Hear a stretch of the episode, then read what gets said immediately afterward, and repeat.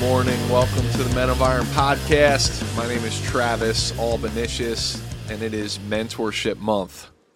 We've been talking about the importance of mentorship, and our mission at Men of Iron is to change a culture one man at a time. And that mission, it's rooted in this thing called the Great Commission, this call to develop leaders. And Jesus gave it to his followers right before he ascended into heaven.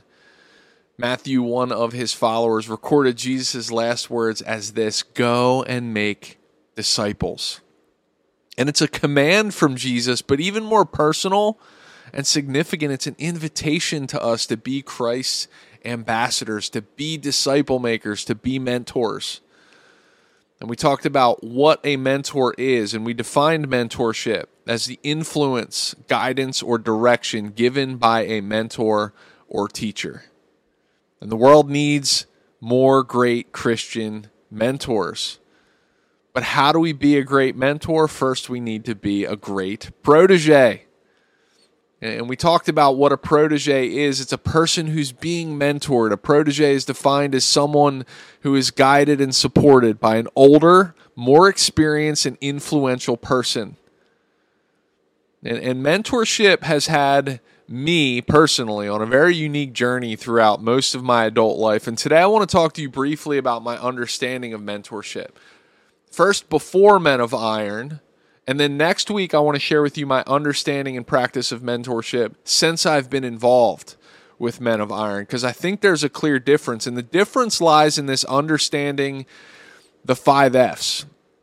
At Men of Iron, we believe that there's there's this importance to focus and have intentional focus on being balanced in five different areas of our lives: our faith, our family, our friends, our fitness, and our finances. And for me, as a young man, as I was entering the real world, and as I was getting married and stepping into business and working to grow my faith, I knew I needed a mentor, but I didn't quite understand it. And for me, as a young man, I, I, I was led into to taking a disconnected approach to mentorship.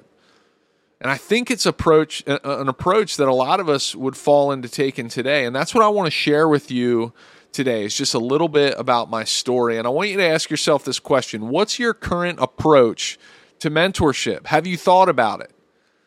What's your current approach, but how can it be improved? So here we go. I'll tell you a little bit about my story. As I got older uh, and my career began to open up, I started to hear more and more about this idea of mentorship. I remember hearing leaders at business conferences and events talk about the importance of having a good mentor and the importance of finding a mentor to meet with on a regular basis to help me grow. And I was a young, motivated leader. I would have considered myself coachable, willing to do whatever it took to succeed. And so I began to seek out mentors in my life. And it started in the financial services industry. I began to work in that field and, and I didn't want to be average or ordinary. I wanted to rise to the top. And I started out at 23 years old. I worked hard. You know, I was making the phone calls to meet with folks that, that I could potentially help and serve. And I wanted to learn the, the financial services industry and the financial services business so I got all my licenses as quickly as I could and, and went out to meet with people. And I had a lot of success, I'd say, relatively quickly. And just like in sports, like when we pursue the mastery of a skill and we're visibly getting better, we'll naturally have leaders who see us working hard and want to invest time and energy into us. And praise God for that, right? But while I had some leaders who were encouraging me and supporting me, I was a little bit arrogant, I, I, will admit to say, and I was looking to really spend time with the guys who were the best at the very top, who had the biggest, most successful businesses, and they were hard to get time with. But I wanted to win, and I was told that getting time with those leaders and learning what they were doing that that was the ticket to my success. And so I did. I started to get outside of my comfort zone and I approached these leaders. I'd invite them to breakfast and I'd ask them what they were doing. And you know what? as scary as that is for a lot of us to invite a, a, more successful or influential person into our life, what I find is a lot of them are, are willing to say yes if we're willing to have the courage to ask. And I had some amazing opportunities to meet with these guys, and, and, and I quickly realized that while it was meaningful and valuable to meet with some of these guys, I also realized that that a lot of them were just telling me the same things. They were asking me questions like how many appointments are you scheduling every day, right? Fundamental things. How many new reps are you hiring onto your team? How many appointments are you on every single week? They'd say this this common phrase, you know, if you want massive success, you've got to have massive activity. And so I went after it. I mean, I, I, really felt like it was that simple. I just needed to schedule more, do more, serve more people so that I could have more success. And just getting back to mentorship real quick, see, at that point in my life, what I realized looking back is that I was only seeking mentorship in one area of the five F's. I was only seeking mentorship in the finance portion of my life. And here's here's the truth, right? I said this last week, what we focus on grows. And well, guess what? Like my success in business started to grow. But it also led to me being out of balance and it started to cause other issues in my life. I was focused on that one F, but I was drifting in the other four. And let me be clear like, I was still attending church every single Sunday, and I was serving as a small group leader in student ministry. And I would say I was knocking it out of the park as a small group leader but I wasn't actively seeking mentorship in my faith like I should have been. I was really on autopilot when it came to my family and I was I was trying to fit my family in and around my business and and and, and the time that I was serving at church. And the truth is guys like my wife and I were struggling. And when I first had my daughter, you know, I had this life changing event take place, one of the most life changing events ever that I've ever experienced. But it motivated me to get even more serious about my finances. I thought that prioritizing my finances was prioritizing my family. And while there's truth to that, I also look back like that was a slippery slope. But I thought I was doing what I was supposed to do. I was focusing on mentorship, but I wasn't taking a well rounded approach. I was only seeking mentorship in one area, guys, and it almost caused a train wreck in my life. And by God's grace, my marriage survived. But if something didn't change, it may not have. And I remember like what what God did was he put some he allowed some really difficult circumstances in my life. One, I lost my grandfather who I was incredibly close to. And two, my wife got diagnosed with Hodgkin's lymphoma. And, and praise God that she she recovered from that. But it took those two really dramatic events to smack me in the face and wake me up. To realize that I was out of sync. I was putting so much time and energy and effort to be mentored in my finances that the rest of my four F's were in trouble. So it caused me to slow down. And it caused me to refocus and think about what was most important and to understand that my faith was the foundation and that my family was so important. And so it led to this incredible awakening I felt like in my life and and and just in my understanding of what I was pursuing. And it ended up bringing me and my wife out here to Lancaster County. God was nudging me to take this leap and to take this step and to trust him, so I ended up putting my financial services career on pause and I stepped into a student ministry staff position and and it wasn't just any staff position. I mean, this was a position with a vibrant, Jesus-loving church right here in Lancaster County, and it was this new adventure, this fresh opportunity. And, and you guys know, I mean, just like I stepped into the financial services industry to be great, it was the same as I stepped in to be a student pastor. I just didn't want to be a, stu- a, a an ordinary student pastor. I, I wanted to be the best. I wanted to not just be the best student pastor, but the best pastor, teacher, leader that I could possibly be. And what was awesome is I got to bring a lot of these learnings about leadership from the financial services industry and apply them into the church. And, and one of the learnings was this idea of mentorship that if I wanted to grow, I had to find somebody who was a little further ahead of me and had a little bit more experience and, and ask them to get breakfast or coffee. So, guess what I did? I did the same thing I was doing in the financial services industry reaching out to guys that I, that I had had respect for and that were a little further ahead. I invited them to breakfast and coffee and lunch. And it was funny because I'd even have some of the peers around me ask me, like, you know, why, why would you do that? Like, why would you ask that person? I can't believe you did that to get breakfast. Like, what do you talk about when you meet with them?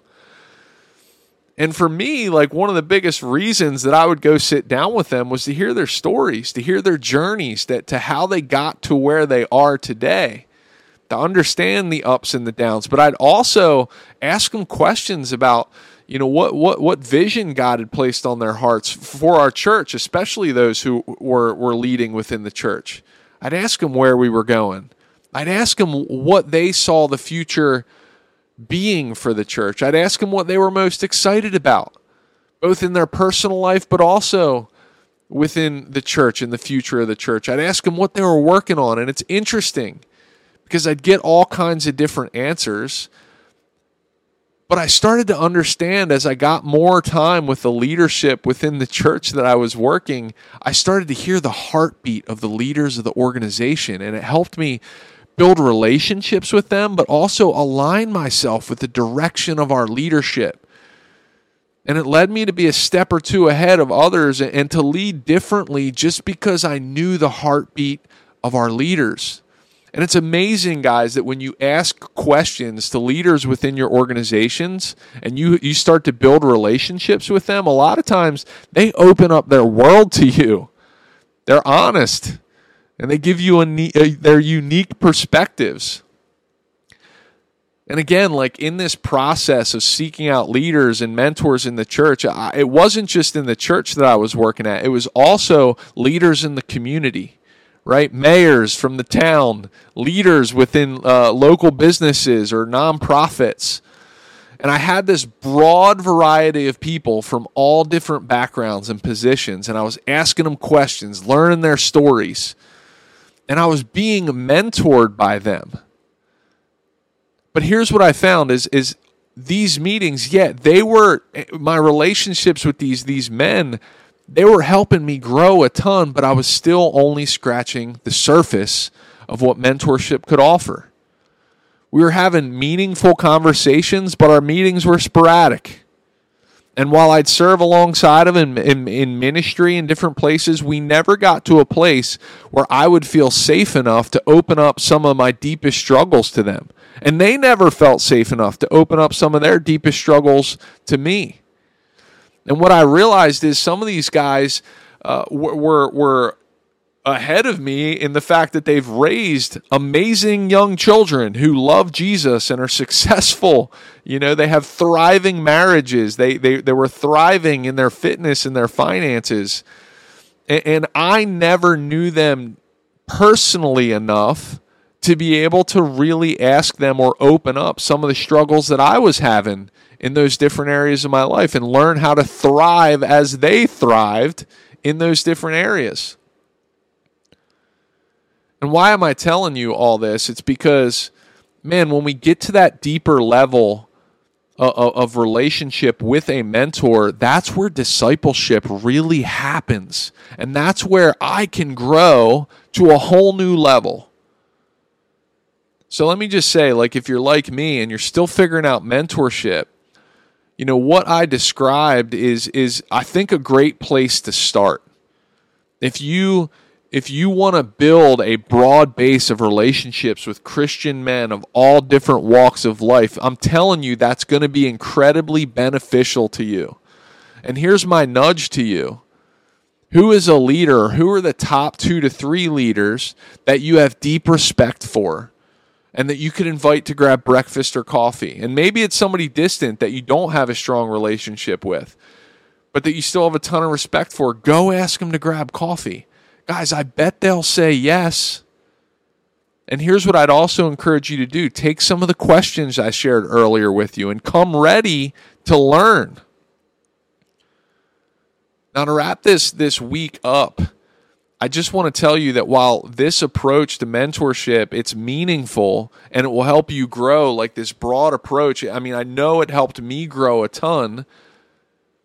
Next week, I want to share with you how my understanding of mentorship has started to transform since I've started to work with Men of Iron. I've learned there's a next level approach, and I'll share that with you next week. And I just want to tell you that this next level approach, it's it's the most holistic approach I've ever taken. It's based off of our Strong 27 mentorship guide at, at Men of Iron. And it's had an unbelievable impact on my life. I mean, I've experienced mentorship in a way that I've never experienced it before. And I'm going to tell you a little bit about that next week. So don't miss it as I wrap up our discussion on mentorship. But listen, before I sign off for the day, I want to invite you again, if you live in Lancaster County, to come out and join me and some other guys who are just like you to our five week group. It's called a man's game plan. We're meeting at a coffee shop right in Ephrata. It's this Wednesday. This week we're looking at family. And listen, I highly recommend you joining joining us for that. It would be good for you. So if you're interested, email me, Travis A at menofiron.org, and I'll sp- I'll send you over the link so that you can register for it. But fellas, let's keep figuring this out. Let's keep pursuing mentorship. Let's keep running the race that God is calling us to run talk to you next week.